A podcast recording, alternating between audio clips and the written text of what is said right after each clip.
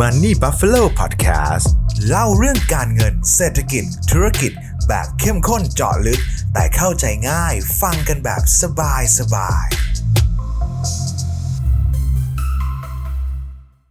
ยินดีต้อนรับทุกท่านนะครับกลับเข้าสู่รายการ Money Buffalo Podcast นะครับก็ช่วงเวลานี้นะครับผมว่าก็คงไม่มีประเด็นไหนที่น่าพูดถึงเท่ากับเรื่องการเลือกตั้งในช่วงวันอาทิตย์ที่14พฤษภาคมที่ผ่านมาแล้วกันนะครับแล้วก็วันนี้ที่ผมอัดนะครับก็เป็นวันที่16พฤษภาคมก็ประมาณวันอังคารนะครับหลังจากเลือกตั้งประมาณ2วันนะครับเราก็จะเห็นทิศทางใดๆอื่นๆเนี่ยครับเริ่มชัดเจนมากขึ้นนะครับก็ขอแสดงความยินดีกับพรรคก้าวไกลแล้วกันนะครับที่ณปัจจุบันตอนนี้ได้เสียงอันดับที่1แล้วกันนะครับแต่ว่าจากปกคลิปแล้วกันนะครับก็จะเห็นได้เลยว่าผมว่าช่วงหลังจาก60วันหลังจากนี้นะครับก่อนที่กกต.จะรองรับผลเลือกตั้งนะครับอะไรก็เกิดขึ้นได้เพราะว่าอย่างที่เรารู้กันนะครับประสบการณ์ทางการเมืองของผมเองเนี่ยผมน่าจะผ่านการเลือกตั้งมามีสิทธิ์เลือกตั้งน่าจะประมาณ2ครั้ง3ครั้งครับก็ต้องบอกว่ามันทุกอย่างมันเปลี่ยนแปลงได้เนาะนะครับก็ในฐานะที่เราเป็นประชาชนคนนึงอะครับเราก็ต้องติดตามเรื่องพวกนี้เหมือนกันนะครับว่าไม่ใช่ว่าคนที่ได้เสียงอันดับที่1จะได้จัดตั้งรัฐบาลนะครับ4ปีที่แล้วเราเห็นพรรคที่ได้ที่2รวมรัฐบาลได้253เสียงนะครับเป็นการเจรจาต่อรองเรื่องของกระทรวงอะไรต่างๆจนเขาสามารถจัดตั้งรัฐบาลได้สุดท้ายเพื่อไทยที่ได้ที่1คราวที่แล้วนะครับก็ต้องไปเป็นฝ่ายค้านคู่กับก้าวไกลนะครับซึ่งครั้งนี้เรียนตามตรงนะครับจากที่คุณทีมพิธาเนี่ยประกาศออกมาว่าตอนนี้เขามีเสียงในมือเนี่ยประมาณ309เสียงซึ่งถ้าโดยสภาวะปกติก่อนละกันนะเอาแบบปกติไม่มีสว250เนี่ย309เสียงนี่คือตั้งรัฐบาลสบายมากนะครับแล้วทีนี้ครับประเด็นมันก็จะกลับไปอยู่ที่พรรคเพื่อไทยแล้วว่าสปิริตทางการเมืองต่างๆนะครับจะเป็นอย่างไรบ้างนะครับเพราะว่าถ้าเกิดตอนเนี้ยฝั่งที่คุณทีมพิธาบอกนะครับว่าจะมีก้าวไกลเพื่อไทยไทยสร้างไทยพรรคของคุณหญิงหน่อยนะครับแล้วก็จะมีพรรคเล็กอีก3พรรคครับก็คือประชาชาติเสรีรวมไทยแล้วก็พลังธรรมนะครับรวมกันเป็น309เสียงเนี่ยถ้าสมมุตินะคะว่าสวเนี่ยถ้าเกิดผมว่าเสียงมีแค่309แล้วสวนะครับไม่สามารถดึงมาได้เลยสักคนเดียวแล้วสว250เสียงเนี่ยครับบอกว่างดออกเสียงทั้งหมดเลยนะครับปัญหาจะเกิดครับเพราะว่ามันได้เสียงไม่ถึงกึ่งหนึ่งหรือว่า376เสียงก็จะไม่สามารถเป็นนายกรัฐมนตรีได้นะครับอันนี้คือปัญหาใหญ่ๆหนักๆเลยครับทีนี้โซลูชันมันก็จะออกมาที่สมมติว่าจะดึงภูมิใจไทยเข้ามาร่วมด้วยไหมนะครับเพราะภูมิใจไทยตอนนี้เนี่ยมี70ที่นั่งนะครับก็ถ้าเกิดรวมภูมิใจไทยเข้าไปด้วยเนี่ยมันก็จะมีประมาณ379เสียงข้อมูลย้ำอีกครั้งนะครับว่าวันอังคารที่16นะครับซึ่งมันก็จะผ่านนะครับแต่ว่าอย่างที่เราทราบกันเลยครับว่าด้วยตำแหน่งทางการเมืองของภูมิใจไทยเนี่ยสำหรับผมถือว่าดีมากนะครับถ้าไม่มองเรื่องของนโยบายเรื่องของผลประโยชน์ต่างๆเนี่ยเพราะว่าเขาจะเป็นพรรคที่เปลี่ยนขั้วทางการเมืองได้เลยและภูมิใจไทยยืนคราวที่แล้วเขาก็ยืนลักษณะนี้นะคะว่าเขาย้ายไปฝั่งไหนฝั่งนั้นจะได้เปรียบทันทีดังนั้นแต้มต่อเขาเยอะครับซึ่งถ้าเป็นการเมืองแบบเดิมผมเชื่อว่าภูมิใจไทยมีโอกาสดึงภูมิใจไทยเข้ามาสูงมากแล้วก็ภูมิใจก็จะได้กระทรวงเบ้งๆไปอย่างคมนาคมที่เป็นประเด็นอยู่ใช่ไหมครับแต่ว่าก็ไม่แน่ใจเหมือนกันว่าด้วยคนที่จัดตั้งเขาเนี่ยเป็นก้าวไกลซึ่งก้าวไกลเนี่ยผมเชื่อว่าทุกท่านที่ติดตามมีทั้งคนที่เชียร์คนที่ไม่ชอบทั้งสองฝ่ายนะครับแต่วันนี้ผมจะพูดให้มันกลางที่สุดนะครับว่าสิ่งที่อาจจะเกิดขึ้นได้เป็นอย่างไรบ้างนะครับถ้าสมมติว่าก้าวไกลเขาบอกว่าเวลาจะจัดตั้งรัฐบาลหรืออะไรก็ตามหรือกระทรวงต่างๆเนี่ยเขาจะไม่ใช่แบ่งแล้วก็แยกกันทำแบบdecentralize แยกกันทำปัญหาบางปัญหาหลังที่เรารู้ครับว่ามันแก้ด้วยกระทรวงเดียวไม่ได้อาจจะต้องใช้ 5-6 กระทรวงในการแก้ไขปัญหาดังนั้นก้าวไกลเนี่ยเขาจะทำสิ่งที่เรียกว่า MOU ความตกลงร่วมขึ้นมานะครับ Mutual Agreement ต่างๆขึ้นมาให้ MOU นะครับมันเกิดขึ้นมาปุ๊บแล้วทำงานร่วมกันได้แล้วเราจะไปหาคนที่เป็นเจ้ากระทรวงต่างๆที่มีความสามารถมีฝีมือจริงไม่ใช่เป็นแต้มต่อทางการเมืองนะครับซึ่งต้องบอกกับทุกท่านนะคะว่าตลอดที่ผ่านมาตั้งแต่การเลือกตั้งที่ผ่านมาเนี่ยเท่าที่ผมติดตามมานะครับไม่เคยมีเหตุการณ์แบบนี้ซึ่งเป็นการดีลการเจรจาที่ยากแน่ๆครับว่าสุดท้ายแล้วจะลงมาอย่างไรนะครับกระแสก็จะกลับไปที่สวแล้วว่าสวจะเลือกใครซึ่งปกตินะครับเอาเด่นกับทุกท่านตามตรงสวไม่ได้มีสิทธิ์เลือกนายกนะครับแต่ว่ามันเป็นความบิดเบี้ยวทางการเมืองนิดหน่อยเป็นกฎระเบียบที่ถูกเซตขึ้นมามันทำให้ต้องไปถามเขานะครับทั้งที่แบบสวที่มาที่ไปรอบนี้ก็ประหลาดนะฮะแต่สวความรู้สึกเหมือนผมฟังแล้วเหมือนกับเขาคุยกันมาก่อนนะครับแล้วให้สัมภาษณ์ไม่ว่ากี่ช่องที่ผมตามเมื่อวานเนี่ยพูดเป็นเสียงเดียวกันว่าก็ไม่ชอบสวไม่ใช่หรอไม่อยากยุ่งไม่ใช่หรองั้นครั้งนี้เขางดออกเสียงก็แล้วกันนะครับซึ่งการออกเสียงเป็นปัญหานะครับมันก็เลยทำให้ในสสอย่างเดียวเนี่ยจะต้องได้ถึง376เสียงโหเรียกว่าแบบกว่า 70% นะครับเลือกนายกคนเดียวกันเนี่ยมันก็จะทำให้การเจรจาการต่อรองต่างๆเนี่ยยากขึ้นนะครับอันเนี้ย คือสิ่งที่เราต้องติดตามกันแล้วผมเชื่อว่าจบไม่ง่ายนะครับภาพที่เสียงประชาชนส่วนใหญ่อยากให้เห็นก็คือก้าวไกลนำรัฐบาลเพื่อไทยเสริมทุกอย่างผ่านฉลุยเดินหน้าต่อถูกไหมครับแต่ผมว่าเรื่องนี้จบไม่ง่ายนะครับหรือมาออกอีกในกรณีนึงนะครับอีกกรณีนึงก็คือพรรคที่1ตั้งไม่ได้ถูกไหมครับเจรจาไม่ลงตัวเพราะว่าเขาค่อนข้างแบบชัดจัดตรงประเด็นมีลุงไม่มีเราไม่เอานู่นไม่เอานั่นไม่นี่แถมแก้112ถูกไหมครับมันก็จะมีหลายๆพรรคที่ไม่ได้เห็นด้วยกับประเด็นนี้นะครับแต่ถ้าสมมติว่าเป็นอีก1ซีนาริโอที่ส่วนตัวผมเองไม่ได้อยากให้เกิดขึ้นนะครับเพราะว่าผมเชื่อว่าอยากจะให้พรรคที่ได้อันดับ1เนี่ยจัดตั้งรัฐบาลแล้วก็รวบรวมเสียงมีสิทธิ์ในการจัดตั้งก่อนแต่ถ้าตั้งไม่สำเร็จมันจะตกมาที่อันดับ2คืออย่างเพื่อไทยนะครับถ้าเกิดเพื่อไทยได้เป็นฝ่ายจัดตั้งผมเชื่อลึกๆเลยนะครับว่าก้าวไกลจะถูกดันเป็นฝ่ายค้านทันทีนะครับเพราะว่าสวในมือเสียงของทั้งลุงตู่ลุงป้อมเนี่ยครับเขามีเสียงอยู่ในมือแล้วถ้าเกิดเขาดึงพลังประชารัฐดึงรวมไทยสร้างชาติเข้ามาก็คือพรรคของลุงตู่เนี่ยนะครับรวมเข้ามาปุ๊บผมเชื่อว่าก้าวไกลไม่เอาเพราะจุดยืนเขาชัดมากถ้าเกิดเพื่อไทยต้องรวมเสียงแบบนั้นแล้วท่าทีของเพื่อไทยนะครับท่าทีของเพื่อไทยก่อนเลือกตั้งเนี่ยไม่ได้ชัดเจนเท่าก้าวไกลถึงแม้ว่าหลังๆจะชัดมากขึ้นเป๊ะมากขึ้นแต่ว่าไม่ชัดเท่าก้าวไกลครับเขาอาจจะไปเลือกลุงแล้วก็ให้ลุงมาช่วยเติมเสียงตรงนั้นเพื่อให้มันสามารถไปต่อได้ให้มันเดินหน้าต่อได้แล้วก็มีการต่อรองกระทรวงต่างๆขึ้นไปนะครับดังนั้นโอกาสของก้าวไกลพรรคอันดับ1เนี่ยก็จะเป็นเรื่องของอีก4ปีข้างหน้านะครับทีนี้ตัวแปรสำคัญก็อยู่ที่เพื่อไทยแล้วล่ะครับว่าเขาจะเล่นเกมการเมืองนี้แบบไหนนะครับอันนี้ผมว่าอยากให้ติดตามกันผมว่าเดือนแน่นอนครับ2เดือนหลังจากนี้จนถึงวันที่14ประมาณกลางๆเดือนกรกฎาคมกกต.ต้องรับรองผลรับรองส่งผลแล้วเราจะเห็นการจับมือจับขั้วต่างๆเพื่อจัดตั้งรัฐบาลขึ้นมาซึ่งสิงหาเราน่าจะได้เห็นภายในสิงหาแล้วกันนะครับเราน่าจะได้เห็นหน้าตาของรัฐบาลนะครับแต่ว่าเรื่องเลือกตั้งครั้งนี้ผมว่ามีอะไรหลายๆอย่างที่ดีมากขึ้นนะครับไม่ได้บอกว่าพรรคก้าวไกลขึ้นมาคือสิ่งที่ดีนะครับผมเชื่อว่าคนที่ติดตาม Money Buffalo หลายท่านก็มีไม่ได้ชอบก้าวไกลมีชอบพรรคฝั่งตรงข้ามอย่างงู้นอย่างนั้นอย่างนี้ผมขอไม่แตะตรงนั้นละกันนะครับแต่ว่าอย่างนึงที่เห็นเลยผมเห็นว่าคนใช้สิทธิ์เยอะขึ้นนะครับอันนี้เป็นเรื่องที่ดีมากๆคนตื่นตัวคนอยากจะใช้สิทธิ์คนเห็นว่าเฮ้ยการเลือกตั้งไม่ใช่เรื่องไกลตัวอันนี้ดีมากๆนะครับอันที่2ก็คือคนเริ่มจำได้นะครับว่านักการเมืองต่างๆเคยพูดอะไรไว้ทำได้ทำไม่ได้อะไรที่เคยเจ็บช้ำเมื่อ4ปีที่แล้วที่คุณเลือกตั้งแล้วคุณพูดไว้คุณทำไม่ได้ถูกจำขึ้นมาอย่างชัดเจนในเรื่องนี้นะครับดังนั้นเราเลยจะได้เห็นคะแนนของบางพรรคที่หายวาบไปเลยเพราะว่าจากการกระทำเมื่อ4ปีที่แล้วนะครั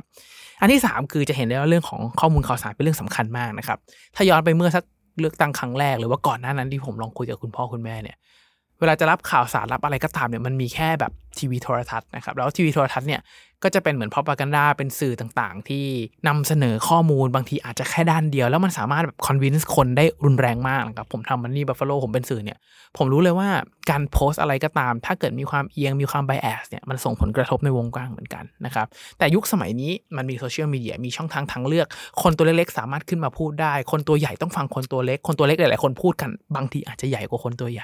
การแฟกต์เช็คข้อมูลต่างๆเริ่มดีมากขึ้นนะครับซึ่งถ้ามองในเชิงนโยบายในเชิงของนักลงทุนในเชิงของที่ผมจบเศรษฐศาสตร์เป็นนักเศรษฐศาสตร์มานะครับมันจะทำให้นโยบายต่างๆนะครับมีความ efficient มากขึ้น efficient ก็คือมีประสิทธิภาพคำว่ามีประสิทธิภาพคือการที่สมมติว่ารัฐบาลอัดเงินฉีดเข้ามา10ล้านบาทไอ้เงิน10ล้านบาทเนี่ยก่อเกิดเป็น GDP ก่อเกิดเป็นมูลค่าอะไรต่างๆเนี่ยได้มากขึ้นนะครับซึ่งผมเชื่อว่าอันเนี้ยเป็นกระแสที่ดีนะครับแล้วสุดท้ายแล้วการเมืองจะจบลงแบบไหนจะเติบโตไปแบบไหนผมว่าประชาชนแบบเราในระบอบประชาธิปไตยแล้วกันนะครับก็เติบโตแล้วก็ปรับตัวแล้วก็พัฒนาไปด้วยกันนะครับซึ่งแง่นึงถ้าเราบอกว่านักการเมืองก็เหมือนกันหมดมันไม่ได้มีคุณภาพมันเอาส่วนใดเห็นประโยชน์ของตัวเองนะครับอันนี้อาจจะเป็นคำพูดที่ผมเชื่อว่าส่วนตัวผมคิดว่ามันจริงผมว่าคุณภาพของนักการเมืองคุณภาพของสื่อต่างๆนะครับมันสะท้อนคุณภาพของประชาชนเสมอนะครับถ้าประชาชนแบบเราใส่ใจเรื่องเหล่านี้มากขึ้นเห็นประโยชน์ของเรื่องเหล่านี้มากขึ้นกลุ่มคนที่เขาอยู่ในอำนาจกลุ่มคนที่เขาอยู่ในสื่อต่างๆเนี่ยจะไม่กล้าทำตัวน่าเกลียดมากขึ้นเพราะมีคนคอยตรวจสอบมีคนคอยเช็คกับเขาอย่างเรื่องการเลือกตั้งครั้งนี้เห็นได้เลยนะครับแทบทุกคูหาเลือกตั้งแทบจะทุกเขตมีคนไปไลฟ์มีคนไปดูมีคนไปถ่ายมีคนไปประท้วงเรื่องบัตรเสียผมเชื่อว่าอันนี้จริงๆไม่ใช่หน้าที่ของประชาชนด้วยซ้ำนะครับแต่ว่าด้วยกระแสก่อนเลือกตั้งที่มันค่อนข้างน่าเกลียดการเลือกตั้งล่วงหน้าที่มันไม่ตรงไปตรงมารวมถึงเลือกตั้งครั้งนี้ก็ยังมีการเลือกตั้งล่วงหน้าแล้วส่งบัตรกลับมาไม่ทันแล้วทำให้บัตรเรานั้นเป็นบัตรเสียซึ่งการกระทำนี้ผมเชื่อว่ามันไม่เคารพสิทธิ์ของประชาชนและเสียงของประชาชนที่เราอยู่ในระบอบของประชาธิปไตยกันนะครับเกือบ10นาทีเรียกว่า10นาทีในช่วงแรกเนี่ยอยากให้ทุกท่านเห็นภาพก่อนว่าจะเกิดอะไรขึ้น2ซีนาริโอ60วันหลังจากนี้นะครับก้าวไกลตั้งได้200 309เสียง ถ้าสวไม่โหวตให้เลยต้องไปดึงภูมิใจไทยเข้ามาผมว่าดีลกันยากนะครับแต่ว่าเสียงจะตกมาที่เพื่อไทยแล้วเพื่อไทยได้จัดตั้งรัฐบาลแต่ดึงลุงๆเข้ามาตั้งดึงภูมิใจไทยเข้ามาแล้วก็แบ่งกระทรวงกันเหมือนเดิมก้าวไกลถูกดันเป็นฝ่ายค้านนะครับไม่รู้ว่าจะมีซีนาริโอไหนต่างจากนี้หรือเปล่าทุกท่านมองซีนาริโอเป็นแบบไหนจริงๆคอมเมนต์คุยกันได้นะครับจริงๆก็อยากจะเห็นความเห็นทางการเมืองของทุกท่านเหมือนกันแต่ว่าอยากให้คอมเมนต์อยู่ในกรอบอยู่ในรูปในรอยที่แลกเปลี่ยนกันอย่างสร้างสรรค์ละกันนะครับถ้าเกิดใครมาด่ามาทอกันพูดจาหยาบคายผมขออนุญาตแบนเลยละกันนะเรื่องนี้ผมคิดว่ามันค่อนข้างเซนซิทีฟและผมพยายามพูดให้กลางที่สุดว่าเราจะเกิดอะไรขึ้นได้นะครับเหตุผลที่ผมพูดเรื่องนี้นะครับเป็นเพราะว่านักลงทุนแบบเราครับเรื่องของการเมืองเรื่องของนโยบายต่างๆเนี่ยเราปฏิเสธไม่ได้เลยนะครับว่ามันกระทบต่อกลยุทธ์การลงทุนกระทบต่อพอร์ตการลงทุนเราแน่นอนนะครับเพราะอย่างเมื่อวานผลการเลือกตั้งออกมาปุ๊บนะครับหุ้นไทยแบบใช้คำว่าแลนสไลด์ได้เลยนะแดงแป๊ดนะครับเพราะว่าตอนนี้กระแสตกไปอยู่ที่ก้าวไกลถูกไหมก้าวไกลเนี่ยนโยบายเขานะครับถ้าถามผมมองในวงกว้างในภาพหนึ่งเชิงนโยบายต่างๆผมว่าค่อนข้างทำได้จริงหลายตัวแต่บางอันผมยังเดาอยู่นะครับแล้วก็ส่วนใหญ่นโยบายเป็นการตัดทุนผูกขาดทั้งนั้นเลยตัดนักลงทุนรายใหญ่โดนบริษัทรายใหญ่จะโดนก่อนนะครับดังนั้นมันเลยไม่แปลกใจนะครับว่าที่เมื่อวานเราเห็นหุ้นหลายๆตัวที่หุ้นตัวใหญ่ๆที่เคยทำ performance ได้ดีได้ประโยชน์จากนโยบายต่างๆในช่วง4ปีที่ผ่านมาเทกระจาดหมดเลยครับเพราะว่าด้วยตัวนโยบายของพรรคก้าวไกลเองเนี่ยโดยภาพใหญ่ๆนะครับไปตัดผลประโยชน์ของกลุ่มทุนเหล่านี้นะครับแทบทั้งนั้นเลยครับอย่างเช่นนโยบายเรื่องของค่าไฟไอ้นี่ค่าไฟผมแบบเห็นด้วยนะครับคือในช่วงประมาณ 3-4 ปีที่ผ่านมากลุ่มทุนเรื่องของโรงไฟฟ้าหรือว่าคนที่รวยๆต่างๆมากๆนะครับถ้าทุกคนไปลองมองดูของในพอร์ตที่เขาลงทุนเนี่ยมีโรงไฟฟ้าอยู่ในพอร์ตทุกคนนะครับเหตุผลเป็นเรื่องเชิงนโยบายนะครับทุกท่านลองไปตามกันได้นะฮะว่ามันมีความน่าเกลียดมีความผูกขาดทุนขนาดไหนในเรื่องของไฟฟ้าทำให้เราต้องใช้ไฟฟ้าแพงมากๆในช่วงที่ผ่านมานะครับซึ่งก้าวไกลบอกนะครับว่านโยบายเขาจะลดค่าไฟทันทีได้70สตางค์ซึ่งมันมีการไปเปลี่ยนสัญญาเปลี่ยนนู่นเปลี่ยนนั่นเปลี่ยนนี่นั่นแหละฮะมันก็เลยทำให้ถ้าเกิดนโยบายนี้เกิดขึ้นจริงก้าวไกลจะตั้งรัฐบาลได้จริงนะครับค่าไฟถูกปรับลดลงแน่นอนกำไรของบริษัทมหาชนที่เป็นกลุ่มไฟฟ้าต่างๆลดลงอย่างเห็นได้ชัดแบบแน่นอนนะครับแต่ว่าก็พอมันเป็นแบบนั้นนะฮะมันก็จะมีกลุ่มที่ได้ประโยชน์อย่างเช่นเรื่องของรถไฟฟ้าเรื่องของสื่อมวลชนที่มันดีมากขึ้นเป็นรถไฟฟ้ามากขึ้นลดคาร์บอนเครดิตต่างมันคือเรื่องกลุ่มอิเล็กทรอนิกส์ต่างๆก็วิ่งได้ดีถูกไหมทุกท่านจะเห็นได้ว่าในหนึ่งนโยบายมันจะมีกลุ่มที่ได้ประโยชน์กลุ่มที่เสียประโยชน์นะครับหรือว่าจะเป็นสวัสดิการลดการเหลื่อมล้ำที่เขาโปรโมทมากๆอย่างเช่นเรื่องของลาคลอด180วันเรื่องของเงินสวัสดิการเด็กเล็ก 1,200 เรื่องของเงินบำนาญขึ้นเป็น 3,000 บาทแล้วเนี่ยพวกเหล่านี้ถ้าเกิดทำได้จริงนะครับเม็ดเงินต่างๆเหล่านี้จะวิ่งกลับไปที่ค้าปลีกแน่นอนนะครับซึ่งกลุ่มค้าปลีกถ้านโยบายนี้สำเร็จค้าปลีกจะได้ประโยชน์นะครับอะไรลักษณะนี้นะครับหรือว่าจะเป็นเรื่องของค่าแรงนโยบายค่าแรงของก้าวไกลอันนี้จริงๆผมค่อนข้างเห็นด้วยนะครับว่าจริงๆค่าแรงประเทศไทยเราเนี่ยมันไม่ควรถูกแปะไว้5ปี10ปีปรับทีนึงแต่ว่าค่าแรงขั้นต่ำเนี่ยมันควรถูกปรับทุกปีเพราะในฐานะที่ผมเป็นผู้ประกอบการเหมือนกันนะครับการค่อยๆปรับดีกว่าการกระโดดเป็นขั้นบันไดสูงๆอันเนี้ยบางทีกิจการอาจจะช็อกได้เลยถ้าใครเป็น labor intensive นะครับอย่างเช่นพวกของโรงแรมร้านอาหารที่ต้องใช้คนเยอะๆเนี่ยอยู่ดีต้นทุนพุ่งขนาดนั้นเนี่ยบางทีเขาปรับตัวไม่ทันนะครับแต่ว่าถ้าเกิดค่อยๆปรับผมเชื่อว่าการค่อยๆปรับดีกว่าการกระโดดเปรี้ยงเดียวอย่างที่เป็นมาตลอดนะครับซึ่งแน่นอนครับว่าถ้าค่าแรงเพิ่มมันก็จะส่งผลต้นทุนกลับไปที่ผู้ประกอบการนั่นแหละครับผมว่าเรื่องนี้ผู้ประกอบการอาจก็จะได้รับผลกระทบอย่างหลีกเลี่ยงไม่ได้ถ้าผลักดันให้ผู้บริโภคของแพงขึ้นแต่ถ้าคู่แข่งไม่ขึ้นเลยมันก็อาจจะทำให้ของเราขายได้น้อยลงนะครับแต่ว่าเรื่องนี้ผมเห็นด้วยนะฮะว่าควรปรับเพิ่มแล้วประเทศไทยเรามันอยู่ในโครงสร้างที่มันงงหมุนไปหมุนมาแล้วมันก็แบบไม่ตรงไปตรงมานะครับซึ่งส่วนตัวผมอยากให้มันดีกว่านี้อยากให้ข้อมูลมันเขาเรียกว่ามีประสิทธิภาพมากกว่านี้เราจะได้ตัดสินใจได้ดีมากขึ้นละกันนะครับซึ่งถ้าไปดูนโยบายของทั้งพรรคก้าวไกลและพรรคเพื่อไทยเนี่ยจริงๆพอรวมๆกันเนี่ยมีหลากหลายนโยบายที่ซ้อนกันนะครับผมก็เลยเชื่อว่าจากประสบการณ์ที่เขาทำกันมา4ปีนะครับเป็นฝ่ายค้านด้วยกันมา4ปีค่อนข้างตอบรับตอบสู้กันได้ดีเพราะว่าศัตรูคนเดียวกันนะครับถ้าเกิดเขาจะร่วมเป็นรัฐบาลด้วยกันผมว่าค่อนข้างคุยง่ายเพราะว่าเจตนาทางการเมืองหรือว่ามุมมองทางการเมืองมีความใกล้เคียงกันถึงแม้เพื่อไทยจะไม่ได้ชัดมากเท่าก้าวไกลแต่ว่ามันไปด้วยกันได้นะครับแต่ก็ไม่รู้เหมือนกันนะครับผมเชื่อว่าพรรคใหญ่อย่างเพื่อไทยเนี่ยเลือกตั้งรอบนี้ก็แอบเสียหน้านิดนึงนะครับว่าเขาได้ที่2นะครับทั้งที่เขายืน1มาโดยตลอดเขาเชื่อว่าเขาได้ที่1มาโดยตลอดนโยบายที่เขาหาเสียงคือแลนด์สไลด์มาตลอดแล้วถ้าเกิดได้ยินสัมภาษณ์ของพรรคเพื่อไทยต่างๆเนี่ยผมว่าการพูดการจาเขาอีโก้เยอะเหมือนกันนะครับว่าถ้าเกิดพูดแบบไม่เอียงละกันนะฮะพยายามไม่เอียงว่า เหมือนเขาก็จะถ้าตั้งได้ก็ตั้งอะไรอย่างเงี้ยผมรู้สึกแบบนั้นนะฮะว่าถ้าตั้งได้ก็ตั้งพร้อมสนับสนุนถึงแม้คุณเศรษฐาจะออกมาบอกเลยนะครับว่าเขาสนับสนุนก้าวไกลแต่ว่าถ้าก้าวไกลรวมเสียงไม่ได้จริงๆไม่เอาสวชัดเจนสวไม่เอาเลยไม่อยากเอาภูมิใจไทยเข้ามาเขาได้309เสียงเขาจะตั้งไม่ได้นะครับทุกคนดังนั้นเนี่ยผมก็เลยรู้สึกว่าเพื่อไทยก็อยู่ในจุดที่ต้องเลือกเหมือนกันว่าจะเอาแบบไหนแล้วผมก็ไม่รู้ว่าก้าวไกลจะลดความแรงความชัดอันเนี้ยลงขนาดไหนเพื่อให้การเจรจามันเกิดขึ้นได้นะครับเพราะว่าโดยปกติการเจรจาเนี่ยมันต้องวิ่งมาหาเส้นตรงกลางการเจรจาจะไม่สำเร็จเลยครับถ้าเกิดนาย A อยู่ที่ซ้ายสุดนาย B อยู่ที่ขวาสุดแล้วไม่ยอมวิ่งมาเจอกันตรงกลางหรือว่าเอียงมาทางใดทางหนึ่งมากกว่านั่นแหละครับมันก็เลยจะไม่เกิดขึ้นในภาพใหญ่ๆดังนั้นเราต้องติดตามครับว่าภาพจะเป็นแบบไหนผมส่วนตัวผมเองผมอยากให้ก้าวไกลได้ตั้งรัฐบาลแล้วก็ดำเนินนโยบายอย่างที่เขาพูดนะครับเพราะว่าดูทรงแล้วค่อนข้างดีนะครับแต่ว่าถ้าแย่ที่สุดผมว่าออกมาอาจจะเป็นเพื่อไทยได้ตั้งก้าวไกลถูกดันเป็นฝ่ายค้านนะครับไม่รู้ว่าเรื่องนี้ทุกท่านเห็นว่ายังไงกันบ้างนะครับว่าอยากให้คอมเมนต์พูดคุยกันแบบสร้างสรรค์ละกันนะครับอย่างบิ๊กทางเพราะว่าก็มีหลายท่านอ่านคอมเมนต์นะครับแล้วก็มีบางคอมเมนต์ไม่เชื่อผมอ่านคอมเมนต์นะผมอ่านจริงๆนะครับอ่านทุกอันจริงเพราะว่าคอมเมนต์เอาจริงๆมันไม่ได้เยอะคลิปของMoney Buffaloคนไม่ได้ดูหลักแสนหลักล้านทุกคลิปหรอกครับมันก็ดูหลักพันกลางๆหมื่นต้นๆเนี่ยประมาณนี้ผมก็ดีใจมากๆแล้วผมยืนยันว่าผมอ่านคอมเมนต์จริงๆนะครับผมคงไม่ได้พูดชื่อคนที่แบบบอกให้พูดชื่อแต่ว่าอ่านจริงๆนะครับเพราะว่าทุกๆคอมเมนต์ทุกๆฟีดแบคต่างๆเนี่ยก็จะช่วยมาทำให้ผมทำรายการได้ดีมากขึ้นจัดรายการได้ดีมากขึ้นอย่างคอมเมนต์บางอันก็บอกยาวไปครึ่งชั่วโมงผมก็จะพยายามจัดพอดแคสต์ให้มันไม่เกิน20นาทีอะไรแบบนี้ละกันนะครับก็ถือว่าเป็นอีกหนึ่งช่องทางการสื่อสารสำหรับใครที่อยากได้มุมมองการลงทุนหรือว่ากลยุทธ์ทางด้านการลงทุนนะครับทีนี้ถ้าถามว่าจังหวะนี้เป็นจังหวะซื้อหุ้นที่ดีไหมเพราะเมื่อวันเทมาเยอะเนี่ยจริงๆผมส่วนตัวผมเองยังไม่ค่อยเห็นภาพว่าหุ้นจะเติบโตได้ในอินเดอร์ลองรันละกันนะครับเพราะว่าถ้าในเมืองไทยจริงถ้าเป็นเทรดเดอร์เวลามีลงแรงมากๆมักจะมีแรงซื้อส่วนถ้าใครเป็นเทรดเดอร์ดูกราฟเป็นดูหุ้นเป็นติดตามข่าวผมว่าทำได้นะครับแต่ว่าอยากให้ถอยภาพออกมาไกลจากเมืองไทยนิดนึงนะครับตลาดหุ้นไทยจริงๆแล้วเป็นตลาดที่เล็กมากนะครับที่สำคัญมากที่สุดก็คือเงินของต่างชาติเวลาไหลเข้าไหลออกกระทบต่อพอร์ตการลงทุนเราแน่นอนนะครับภาพเศรษฐกิจทั่วโลกยังอยู่ในโซนของ recession นะถึงแม้ว่าข่าวจะเงียบๆไปความขัดแย้งของสงครามยังไม่จบนะครับเรื่องนี้ยังกดดันเงินเฟ้ออย่างต่อเนื่องถึงแม้ว่าเงินเฟ้อจะดีขึ้นคนเริ่มตกงานมากขึ้นเงินเฟ้อเริ่มส่งสัญญาณดีขึ้นทั้งเจอโรมพาวเวลเองก็บอกว่าการขึ้นอัตราดอกเบี้ยครั้งที่แล้วเนี่ยอาจจะเป็นครั้งสุดท้ายนะครับแต่ว่าอย่าลืมว่ามันก็ยังสแตนอยู่ในระดับสูงนะครับดังนั้นมันไม่ดีต่อภาพรวมของเศรษฐกิจแน่นอนนะครับเรื่องของวิกฤตธนาคารผมว่ายังไม่จบเป็นระเบิดเวลานะครับทุกๆครั้งที่มีการล้มของแบงก์จะมีการอุ้มอย่างรวดเร็วภายใน 2-3 วันซึ่ง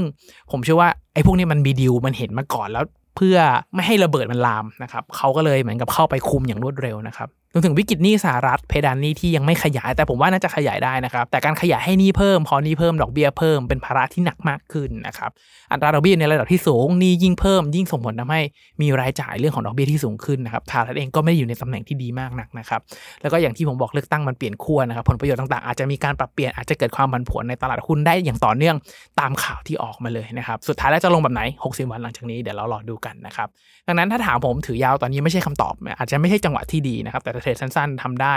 มีความรู้ผมว่าลุยได้นะครับอย่าลืมตั้ง stop loss ด้วยนะครับแต่ว่าถ้าเกิดใครไม่ติดตามข่าวผมว่าช่วงนี้อย่าเพิ่งหาทำนะครับมันความผันผวนสูงจริงๆนะครับก็หวังว่าพอดแคสต์นี้จะเป็นประโยชน์กับทุกคนนะครับ60วันหลังจากนี้อยากให้ติดตามกันแล้วก็ผลจะเป็นอย่างไรก็ถือว่าเราได้ร่วมเลือกตั้งเลือกแสดงความคิดเห็นออกไปแล้วนะครับก็แสดงความยินดีกับทุกท่านนะครับว่าไม่ว่าผลจะเป็นอย่างไรเราได้เลือกตั้งกันแล้วนะทุกคนนะครับสุดท้ายนะครับก็อยากฝากทุกท่านนะครับให้กดไลค์กดแชร์กด Subscribe Money Buffalo ด้วยนะครับเพื่อเป็นกำลังใจให้กับตัวผมเป็นกำลังใจให้กับทีมงาน Money Buffalo นะครับเพื่อตั้งใจผลิตชิ้นงานดีๆต่อไปนั่นเองนะครับยังไงก็ขอให้ทุกท่านโชคดีกับการลงทุนนะครับ